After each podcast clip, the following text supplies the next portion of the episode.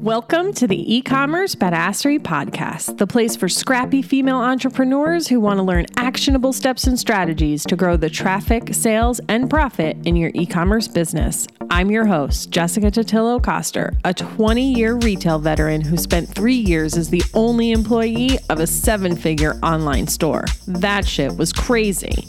I know exactly how it feels to do all the things, and I'm sharing everything I learned the hard way so you don't have to. I may have started this business by accident, but supporting badass bosses like you lights me the fuck up, and I am so stoked to see you grow. Are you ready, babe?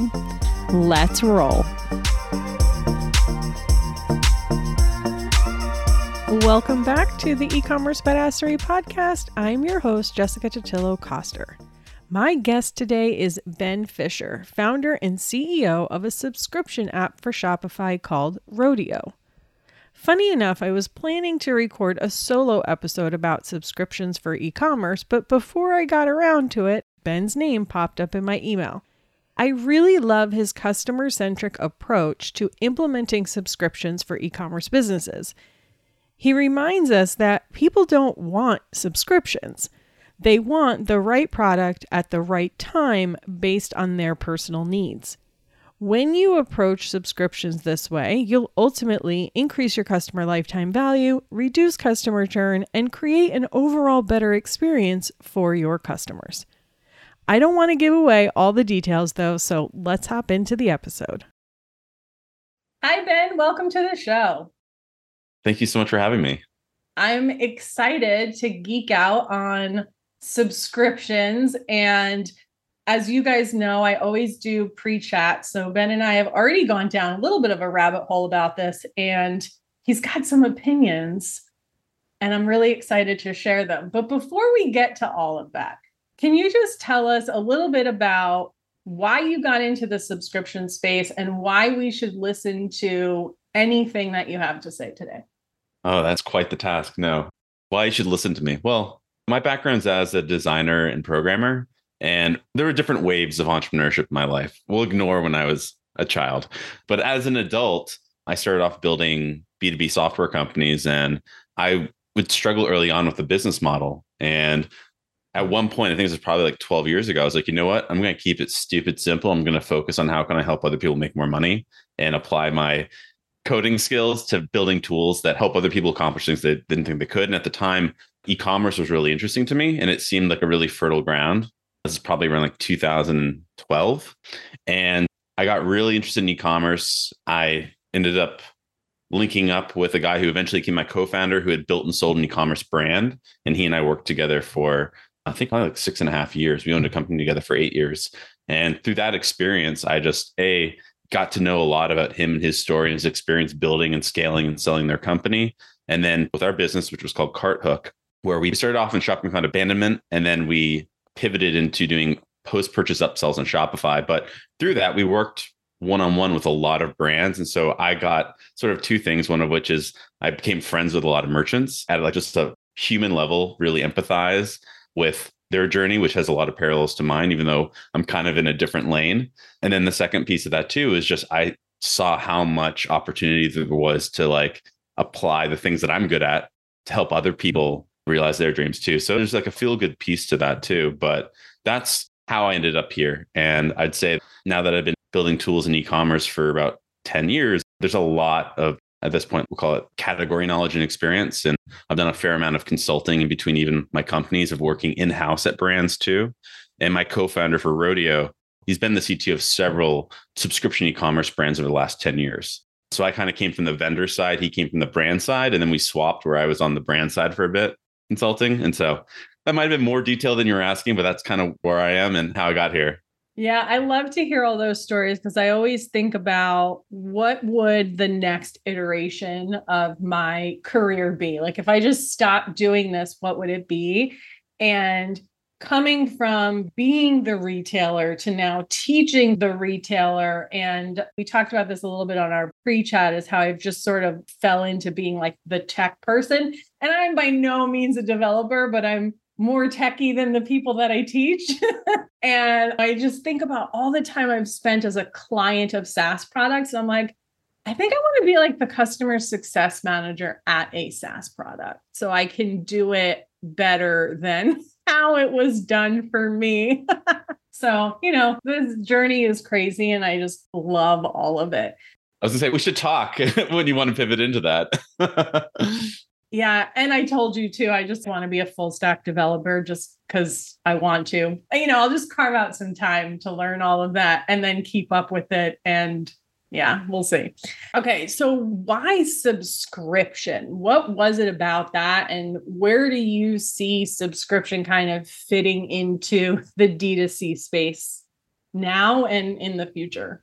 It's almost like you take a zoom out a bit. And what we've seen over the last 12 years, and even software, is SaaS, recurring subscriptions. Like that's been, we'll call it like the holy grail of business models, has always been the value of recurring revenue it compounds. So then you have like variables around churn and expansion revenue.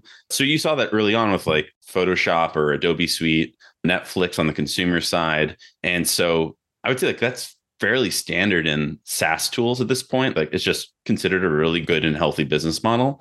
And then about 10 years ago it was before shopify ipo'd but e-commerce was kind of having like a new wave of life pushed into it and at the time, I think BigCommerce and Magento were sort of the leaders in the space, or at least mid market. But Shopify kind of came seemingly a bit out of nowhere. And actually, you know what? Um, let me back up a little. Bit. I think Birchbox was sort of one of the first subscription model products that I remember. And there's another one called BoxyCharm. And my girlfriend at the time, she had been working at one of these subscription brands. And so I was like super fascinated because it was all also just trial products. So you get like small little batches of beauty products. I didn't frankly have much need for them, but it was interesting to observe. And fast forward over the next four and a half years, you had this entire wave of subscription e-commerce products. Daily Harvest is one of the well-known examples in the United States. My business partner actually, he had been the lead engineer there early on. And so you have this entire crop of subscription e-commerce brands where similar to what happened in software, where you'd buy an annual license for Photoshop, now you had a much more palatable, call it $10 a month, but forever, kind of like a lease of a car. It still feels better though. Yeah, but you spend more money. But like most things, even thinking about financing in general, in a lot of ways, it increases your addressable market because the price is a lot more palatable. And so over the last seven years, subscription e commerce went from super nascent and like only some brands were offering it. The latest stat I saw was around 70% of direct to consumer e-commerce brands offer some sort of subscription. So that could be subscription on the I will deliver you the six pack of your favorite coffee or drink every month to like baby stuff and clothing and apparel, but mostly you'll see it around beauty and cosmetics and food and beverage. And Amazon Subscribe and Save is sort of like, again, one of those examples that a lot of people are familiar with. And so subscription has, for a lot of reasons, become a really mature market.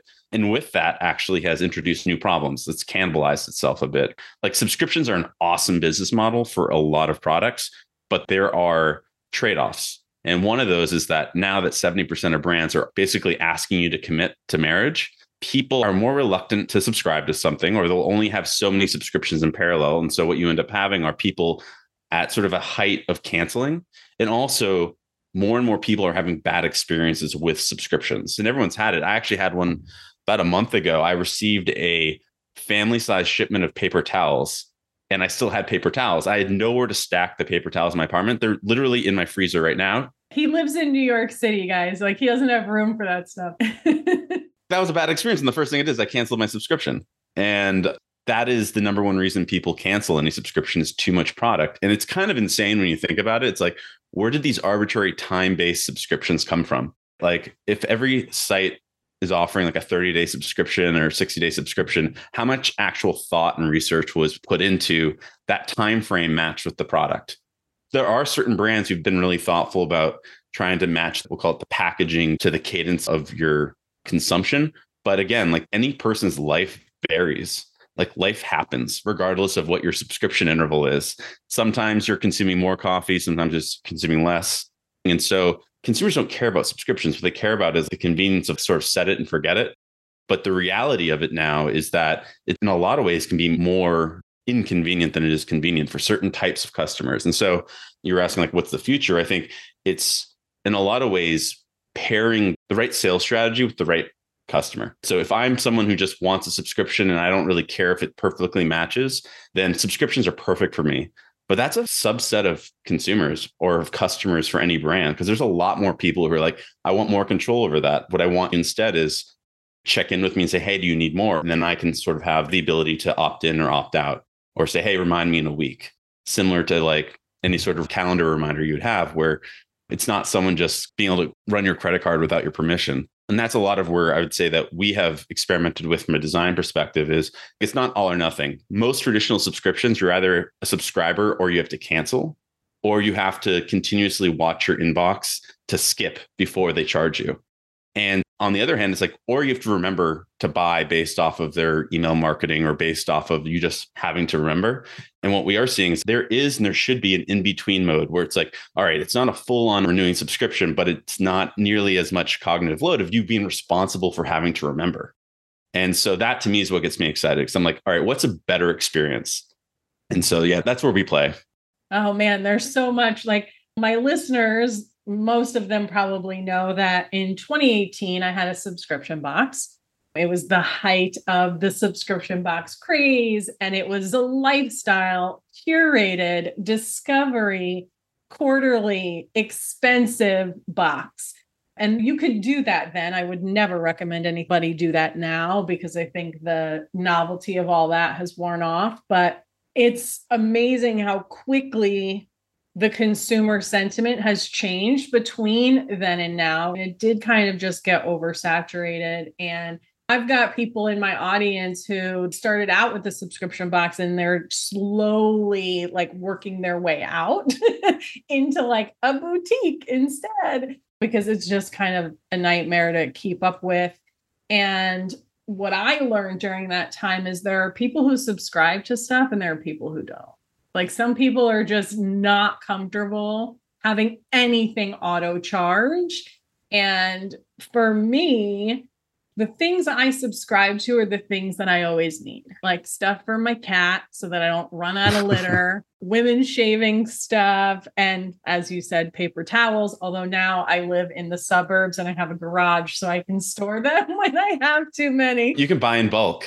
Yes. I mean, we moved to the burbs and it was like, oh, Costco, right? Whereas before in our tiny little apartment, there was no room for that stuff. So I feel your pain there. But it really has changed so much. And I think ultimately, what I hear you say is the monthly recurring revenue is the byproduct of creating a really great customer centric experience. Yes.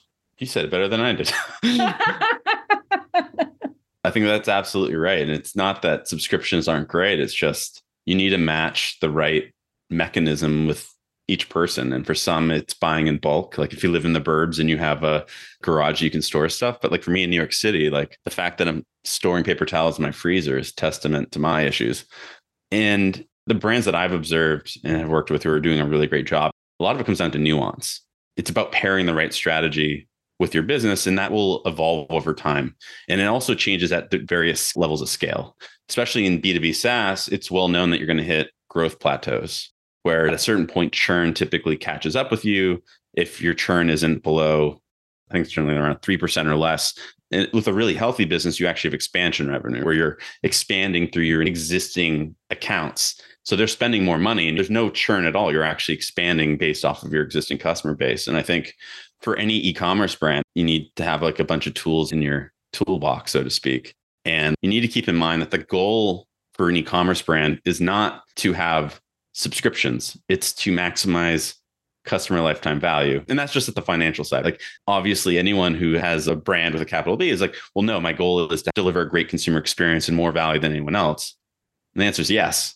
But going back to the financial side, you want predictable revenue and you want it growing but subscriptions are just one sort of mechanism. And the truth is that subscriptions aren't actually recurring revenue because people skip months of their subscriptions all the time.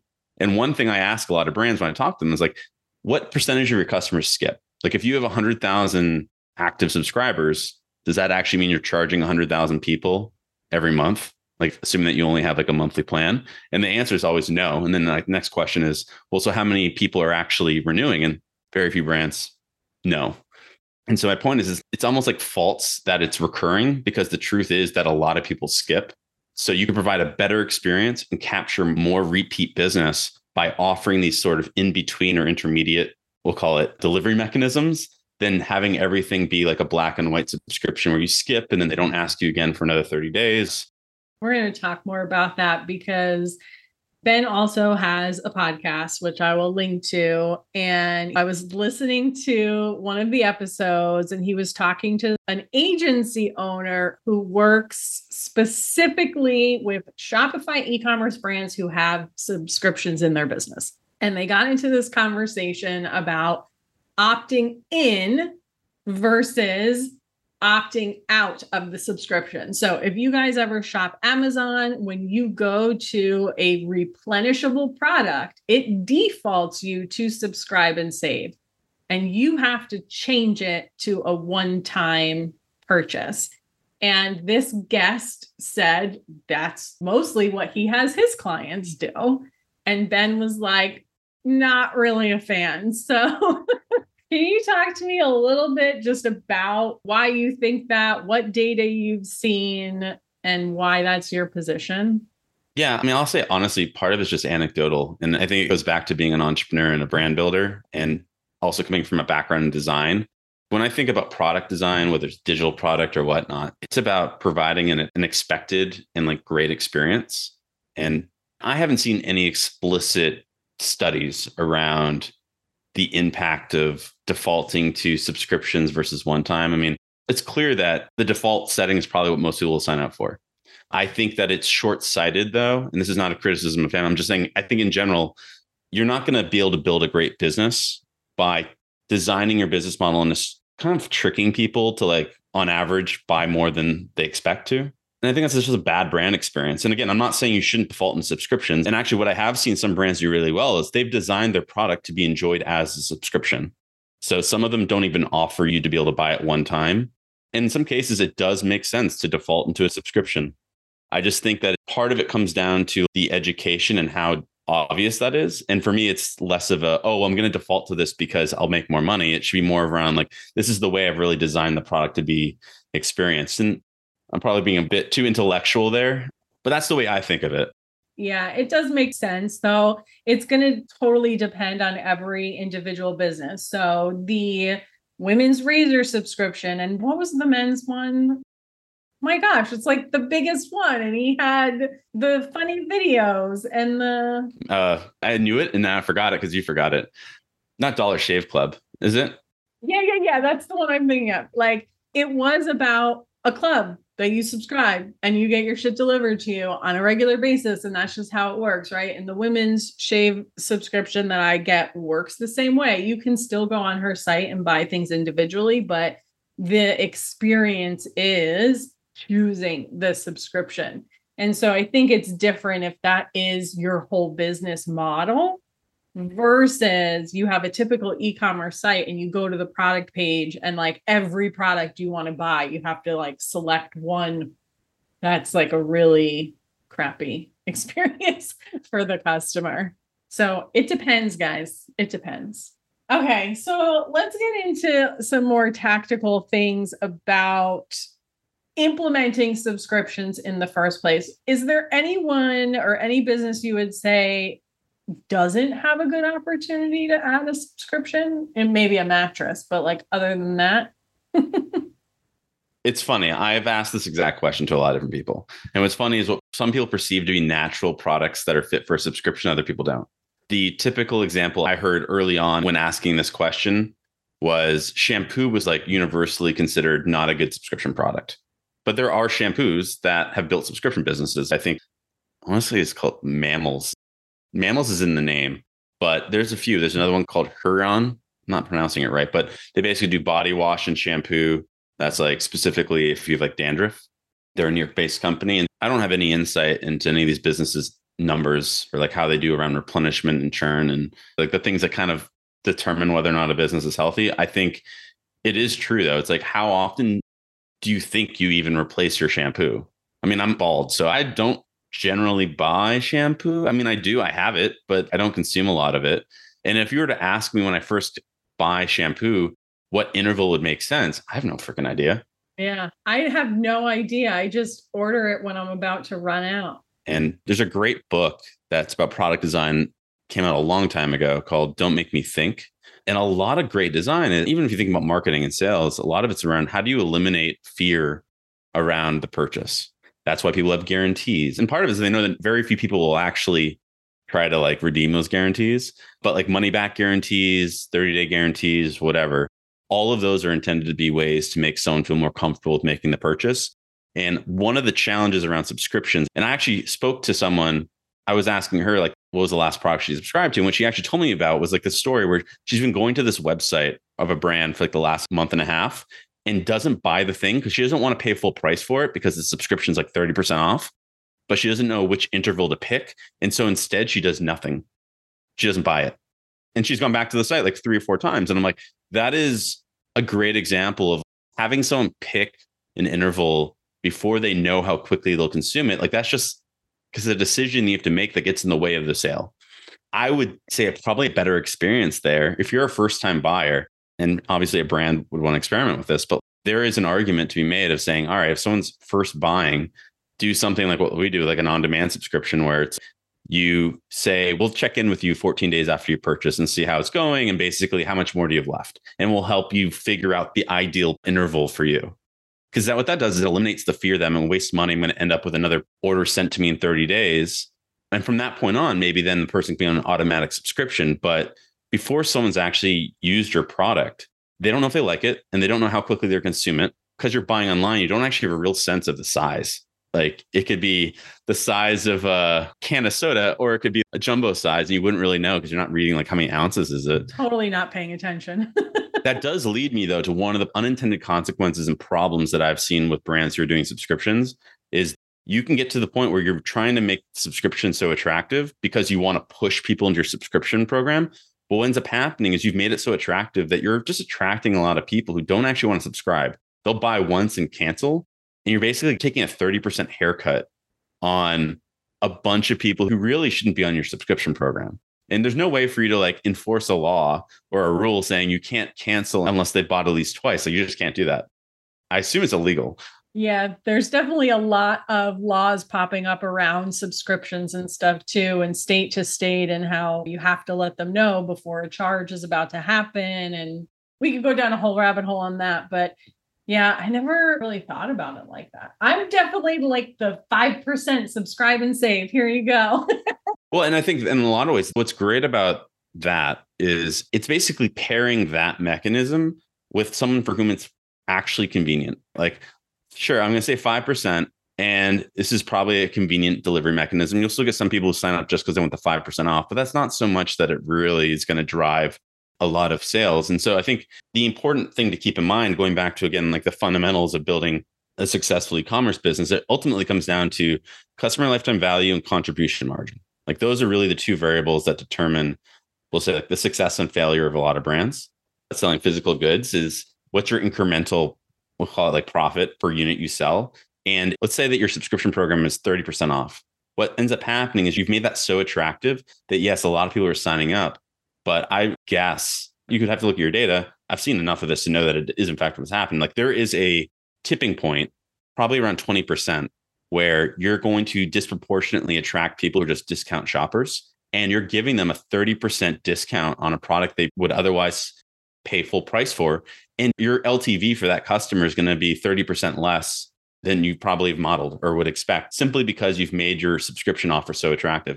But that also goes back to strategies that I've seen work well with brands is that rather than just offering a discount, how can you stack other types of value to make the subscription or the membership a valuable experience? Like one brand that we work with, what they have is if you're a subscriber, you get access to small batches of coffee that you can't buy if you're just shopping on the store. You only get access if you're a subscriber. And that goes back to just from a strategy perspective, what can you do beyond just making it about the economics? So that someone who subscribes or subscribing, you're actually like cultivating loyalty with someone who will be a repeat buyer those are the types of things and i've seen especially like smart brands who are winning is they're being more creative around what are the perks that they can offer someone beyond just the financial piece And again, like we said, making it more about the customer. And I don't remember if you've actually said this in this episode or if it's because I heard you say it somewhere else, but like people don't want subscriptions. They want the product that they want when they need it. And so if you can just sort of as the business owner approach it from that perspective versus how do I create more recurring revenue in my business, ultimately you will win.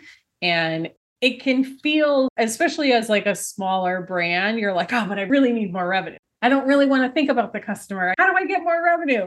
And it can feel slower and annoying. I get it. But in the long term, if your goal is to create a sustainable business over time, that is the better way to do it. So we're talking subscription in general, but you used the word membership. And there's different ways that you can create subscriptions in your business. It can be a simple subscribe and save, get your product on a regular basis. Cool. Then you've got, and these I am not a fan of, the membership where you pay every month and then redeem it for a product. Like that feels like the biggest fucking ripoff. Oh man do people still do that? Is that like still a thing? If you go into like the data, this is gonna be directionally accurate, but not totally accurate. Is basically with paid membership programs, customer will typically spend an additional 45% more on products because there's the initial investment you're making and then you want to use that. There are psychological hooks, and I have seen the data for that. We need to talk about this a little bit because one of the things that I do tell people to do is not to project their own bullshit and experiences on their business. Like so many people will say like, "Oh, I hate pop-ups." And so they don't want to use a pop-up to collect email, but it's still the best way to collect email. So I'm like, "Don't project your own crap." So you've got the subscribe and save option, then you have this membership idea. Tell me a little bit about is that something people should consider outside of the fact that it's potentially going to make them more money? Am I projecting my own crap on that, Ben? It goes back to like, what's the value you get from the membership? Like, there's perfect examples. You mentioned Costco earlier on the show. Like, so a Costco membership, you get a discount in being able to buy in bulk. Amazon Prime is the other example most of us would know. And also an Amazon Prime member. Yep. And so what you would decouple though, what's interesting about that is you're decoupling the Amazon Prime subscription from the subscribe and save. Like those are actually two different subscriptions that you're having, like just subscription categories. There's a really good book on this called The Membership Economy that was written, I think probably like 10 years ago or so her first name's Robin. Her last name escapes me at the moment. I want to say like Waxman, but I could be completely wrong. I'll look it up and put it in the show notes. And it's a fantastic book. And what it talks about is the relationship and the limitations of membership versus subscriptions. And when you think about them, subscription's the parent, and subscription is like a business model. And subscriptions are not a business model, they are a revenue model. And the difference there being that it is just a mechanism. Like the subscription is not your business. It is a way to generate revenue. I wish I had like a better example of the difference in nuance, but for me, when she spoke about that specifically, what was interesting about that to me was like I hadn't thought of it that way. Because I think a lot of us oftentimes conflate subscriptions with membership or even subscriptions with loyalty. And the truth is, just because someone's subscribing to your product doesn't mean that they're loyal. And the way you cultivate loyalty is through a great consumer experience and by providing an enormous amount of value. And you're seeing more and more brands do this. Italic was an early brand that did paid membership. They actually abandoned it, I believe. They're no longer doing. They heard about your criticism and they took it to heart. But I am seeing more and more brands try to figure out how can we provide value at a members level because community is a huge moat for a brand, whether you're a B2B SaaS or if you're an e-commerce brand. Like one brand I think about a lot is Mudwater. And what they've done is they've created a coffee alternative that's basically made out of mushrooms and the pitch is that you don't have the crash from caffeine. I almost said nicotine, caffeine. they don't have nicotine in coffee, as far as I know yet.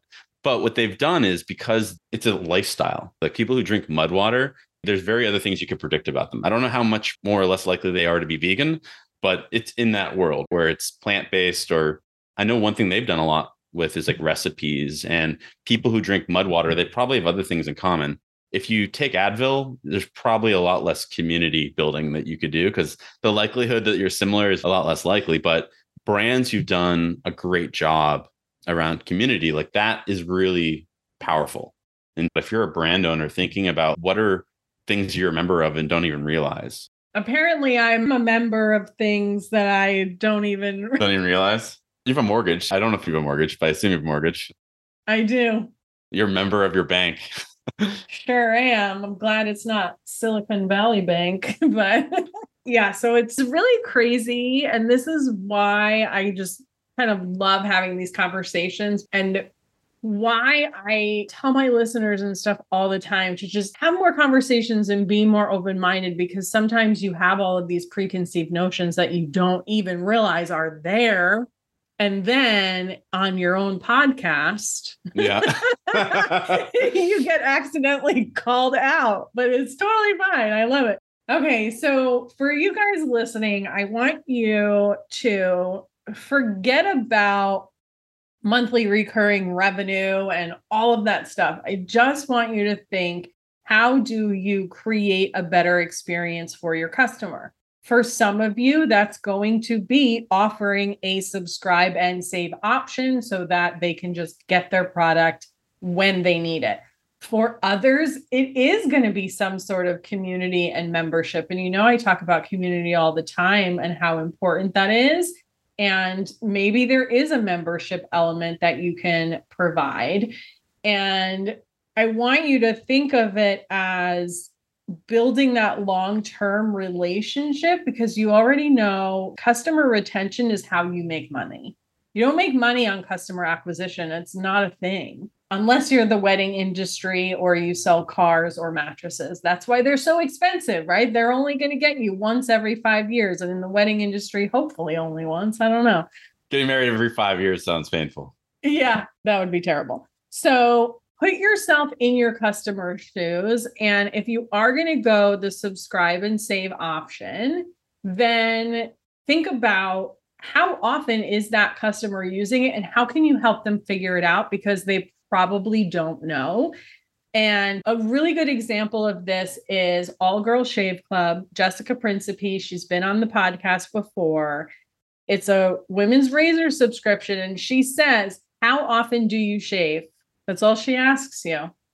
And then she gives you the subscription to match how often you shave based on how often you should change the razors, which none of us do often enough. That's a whole other thing. So think about how you can make it really, really easy for them. And like Ben was saying earlier, he had a poor experience with his paper towels and he has more fucking paper towels than he had like messes he can clean up. And so you as an e-commerce business owner, any business owner, part of your competition is every other poor experience that customer has had with another brand that you had nothing to do with, which sucks. Yeah, they're taking it out on you. Yeah, totally taking it out on you. So those are some of the things that you have to overcome when you are creating this opportunity, which is still a good opportunity it's still an opportunity for recurring revenue. We just want it to be more valuable than, you know, that one person that just buys to save the money. Okay, I want to be respectful of your time, Ben. Some of the questions that I typically ask at the end, we've actually really already covered. But a couple of things that I would love to get from you is what are the things someone should have in place before they even think about starting a subscription? Well, part of what I'd look at, and this goes back to what you're saying, thinking about the consumption patterns, that recommendation you gave basically a quiz we gave anecdotally from the razor company. That looks great because it also gives someone the sense that you've intelligently made a decision. What you'll notice they didn't ask you is how tall are you, because I would imagine that the length of your legs also impacts how quickly you go through razors. So, one of the things that you really should be looking at is what is your repeat purchase rate of products on your store? So let's say that you're selling, we'll stick with razors as an example.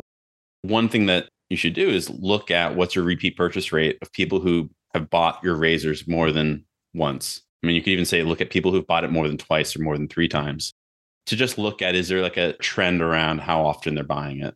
That'd be one thing. Another one would be speaking with your customers, reaching out to them and saying, Hey, we're considering this. Would love your feedback around what works. And then also I'd use that as an opportunity to understand like what other products are you subscribed to, if any.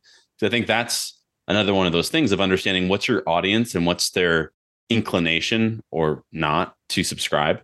Although not everyone's aware of the subscriptions they have. like someone else I know, Jessica. 100%. But it's still a good exercise to go through because that can also help you understand like, are these people motivated by price? Are your customers motivated by the convenience of a subscription? You could also do price testing. You can always discount your product more. So my inclination would be to start with a we'll call it like a relatively minimal discount and try to figure out if there's other ways to stack value. And by minimal, again, don't take this as like gospel. Pricing strategy for D2C is not my forte. I'm really on like the technical nerd side. So a lot of what I know is from experience and working with brands, but I myself not necessarily the right person specifically around here's the price to use, but I do have experience with it. So something around 15% is probably a safe place to start. And again, you could go up or down and there's a lot of other variables, but when you get into the territory of more than 20%, you're at risk of just eating into your margins and attracting a lot of people who actually aren't going to repeatedly buy. Call that like the subscription trap. And one of the things is because recurring revenue is so attractive, if you start off and you're scaling your subscription program and you really are treating it sort of like you're trying to funnel people into it, there will be a point. It might not feel like a big deal right now. And I get it. When you're early on, you're basically like, I don't care how I get money. I just want more revenue so that like I survive. Totally respect that. I get that. But I am telling you from working with brands who are doing the nine figures that once they've gotten to a place where they're relying on their subscription program, like churn catches up to you. And because you've ingrained the subscription and your price point and stuff, it's really difficult to back out of that. It's very difficult to diversify or change your strategy once the ship is already or the plane, plane's faster. So once the plane is flying. And so just be mindful of like what are the second order and third order consequences around these decisions. And so just being thoughtful and nuanced around here's the way to do it and trying to focus less on price and more around value, which I think is very non controversial. Everyone would say that they're trying to do that. Well, I hope so. If they're listening to my podcast, probably, because that's definitely the direction I try and push people in all the time. I had a couple of questions from the e commerce badassery community that I would love to get just your thoughts on what you've seen from the brands who use Rodeo specifically of how do you I loved this question. How do you get them to like continue to buy more after that first order? So this particular situation, she said customers will often place a large order with a mix of one-time and subscription products and then they just fall into this subscription only action and never buy anything else. Got any tips for that? Because I know rodeo specifically, you guys have a different approach of how you, from a technical perspective, get people to buy more stuff. So this is probably a good time to explain this. Well, I'll say like I have limited information or limited context around this person's business. Yes, it is all natural cleaning supplies and laundry detergent, those kinds of things, like zero waste stuff. Part of what I'd be curious is what are the one time products the person bought versus the subscription products? And with the one time, was that they were trying the product, they didn't like it? And it sounds to me like this is a trend, though. This isn't just there's one person who bought a lot in bulk. I would reach out to the customer and try to figure out like we're not mind readers. Some of this you can certainly look at a situation and be like, this is reasonably probably what's happening.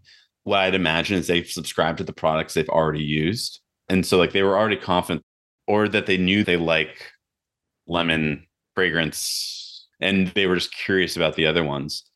Because the other piece of what that person's talking about is when someone's subscribing, how can you increase average order value? And there's two ways, two levers that I've seen and that we do it with brands, one of which is bundling. So how can you take products that someone's already buying on subscription, then bundle a third product into it? Because ultimately that's what you're looking at is how can you take the sort of anchor products and then create a bundle that increases the average order value and still attractive for them. Sample packs is another one, like including a free gift. So if someone subscribed to get the, we'll stick with the cleaner, you can give them a free sample and then with a follow up, trying to get them to subscribe to the free sample or to continue to buy that. It's also a great way of doing product testing. The other piece, and this is one thing we do, is that when someone gets an upcoming order reminder, it's an opportunity to upsell someone. And I don't mean that in like in a douchey way. I mean that in a first off, you're providing a benefit to the consumer, which is, hey, I'm giving you notice that your subscription's renewing in a few days, which is just good practice. You can do that through SMS and or through email. Typically you do both. And in that, you still have time to add these products to your upcoming renewal. Just add them with one click. So part of what we have is that a brand will feature like probably six of their best selling products in their upcoming order reminder that they can then add to their renewal as a one time product because they still have a few days before the renewal is processed. It depends on the brand, but you can see as much as like 20% of people taking that offer. The natural concern in general, and this goes back to we'll call it design, like how important it is just from a brand perspective for me personally around having a great consumer experience is a lot of people are hesitant or reluctant to communicate with subscribers because they don't want to remind them they have a subscription which again goes back to that sort of attitude of it's fear based which is i don't have confidence in my product and i just want to hope that enough people don't notice it so that my business continue growing. And the problem with that is you're building a fragile business as opposed to leaning in and being really confident around, hey, I'm providing an enormous amount of value to people who want and need my product. And it's actually really important that someone is having a great experience because they're much more likely to continue to buy from me. And I will probably create more goodwill and a better experience by proactively asking people, hey, do you actually need more? And I think the other thing too is you can make recommendations around quantity. That's another creative thing you can do is, hey, was the amount of coffee you got before the right amount? Did you still have some left? And then you can even give advice like, it's an unexpected experience that people, when you do it, they're like, holy crap, they're treating me like a human being. And when you go back to like, what are the brands who've been really successful? A lot of them provide really great, unexpected, delightful experiences. And sometimes you are doing that at the cost of short term revenue, but you're doing two things. You're building up, I hate to use the term brand equity, but you're building up goodwill and a great experience. And ultimately, by doing that, you're much more likely to get word of mouth referrals. And like there are ways that it'll come back from a financial perspective to help you. But I think just from like experience, like it's just good business. Was that helpful? yes, it was. Cause you know what else? Like the people who forget they subscribed, they're going to eventually see the charge and either they're going to cancel and not come back they're going to contact you for a refund because they're like, I didn't realize this was happening. I need my money back. And then they're going to be like, oh, this damn company, they keep charging me even though I don't want this anymore. And it creates like a whole gross experience. And they can always do a chargeback. And I think the last stat I saw was it costs the brand $15 for sending a unwanted product. Most brands won't even deal with you mailing it back because it costs them more in postage than for them to do it. But like on average, fulfilling an unrequested or an undesired order costs around $15. Again, obviously depends on like what the product is. But again, I think that's the thing is it's there is a cost to it from multiple angles. Yeah. And the long-term cost is the worst.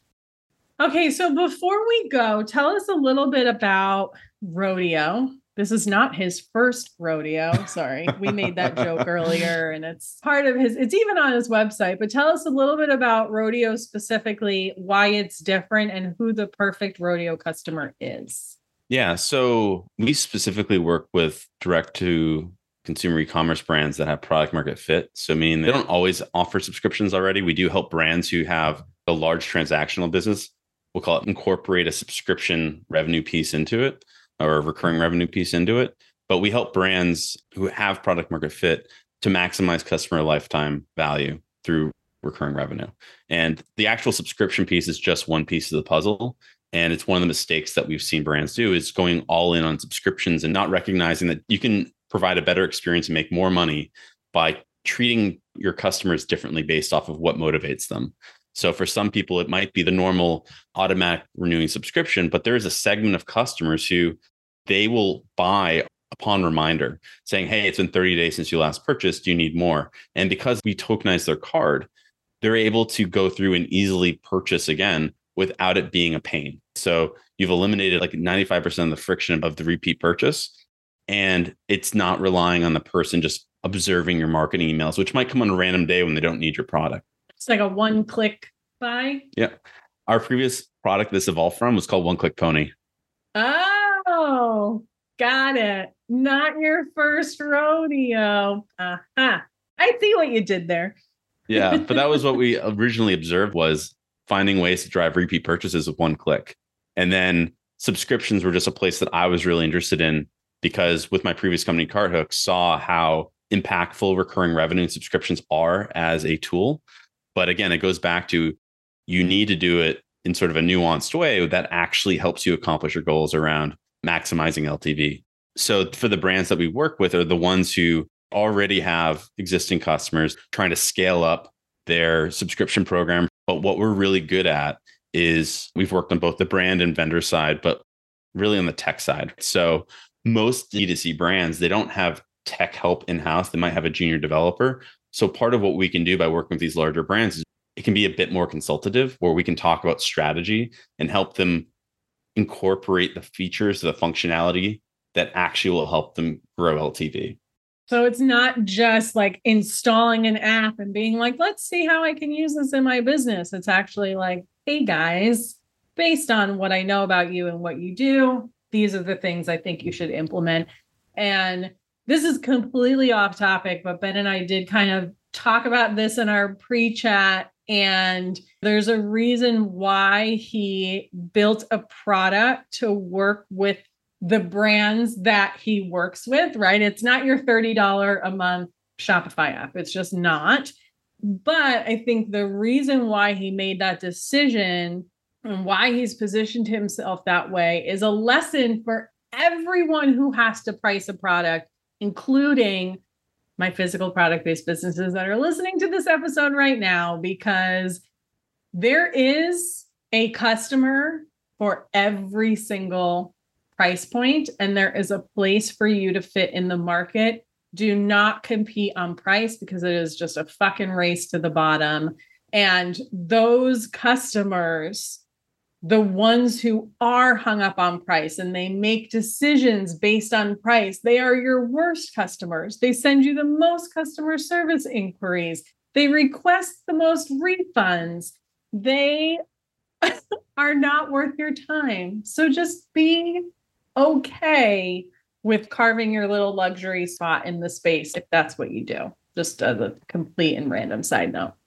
No, I think that's right on. And obviously, it's coming from a place where you know why we've approached the strategy. But yeah, a big piece is like we can afford to invest the time that we think is warranted to really be helpful. And as someone who's been building businesses for a long time, I enjoy being able to like go deeper and beyond like superficial problems and be able to take an hour and talk through your strategy and it's fun. It's somewhat selfish. It's my favorite part. Yeah. Like even having conversations like this is fun because it's not like we're talking at the most basic level. We're like, oh, you have experience, you have specific problems. And I think, especially being on the technical side, part of what gets me excited is someone coming to me with like a hair on fire problem, being like, I don't know how to fucking solve this. And then I can look at it and be like, oh, well, as a nerd, now that you've told me what the goal is, we're very good at reverse engineering things. And sometimes it's as simple as you actually just need a different app. And because I've been in the ecosystem for a long time, like you should use this product or work with this person. And so a lot of, I would say the value is even in just having had exposure and being like, oh, yeah, you should talk to this person, or I've seen them do a similar thing. Yeah. Oh, I love that. You know, I do so many of the things that I do for my business so that I can have more conversations with e commerce founders so I can solve their problems because that's the fun part. Oh yeah. Yeah. See, get it. Ben gets me, guys. Yeah, hundred percent. And one of my goals is to have more interesting conversations with more merchants. Okay, so my last thing here is let's pretend that the audience tuned out this entire episode and haven't really listened to us. Wouldn't that be so sad? I don't think that happened. But just in case, I want you guys to come back right now. What is like the number one takeaway you want them to have from today's episode? That I have paper towels in my freezer. and therein lies the problem. Yes, a hundred percent. I love that actually. But if you want to add something else, you can. Well, that actually is connected to that, which is that following, we'll call it the religion of subscription blindly, is a losing battle. It's a great tool, but it requires more nuance than that.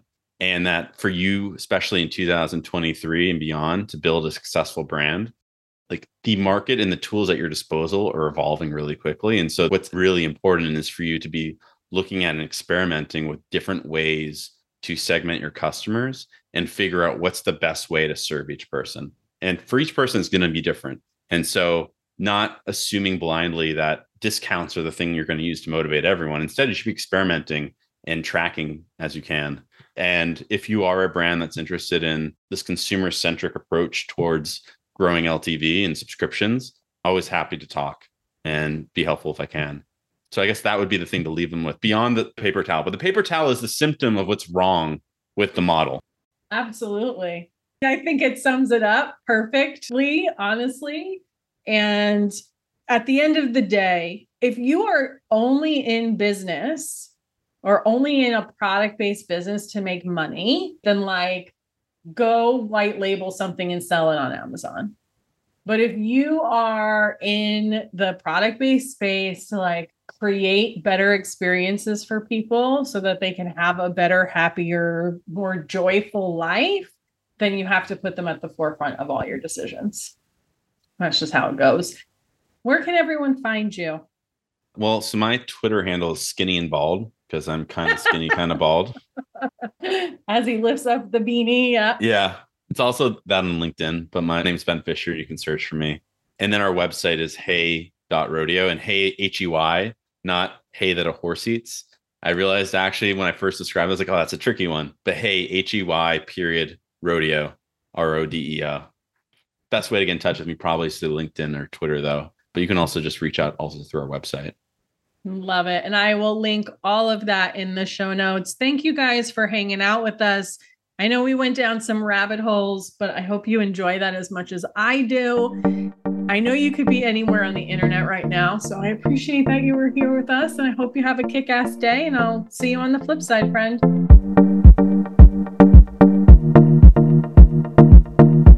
So much for listening to today's episode. If you like what you heard, I'd be so grateful if you'd leave a review on Apple Podcasts and don't forget to subscribe so you never miss an episode. And if you're looking to surround yourself with more product entrepreneurs who totally get your life right now, get your booty on over to the e-commerce badassery Facebook group. Can't wait to see you there. Until next time, e-commerce friends, stay badass.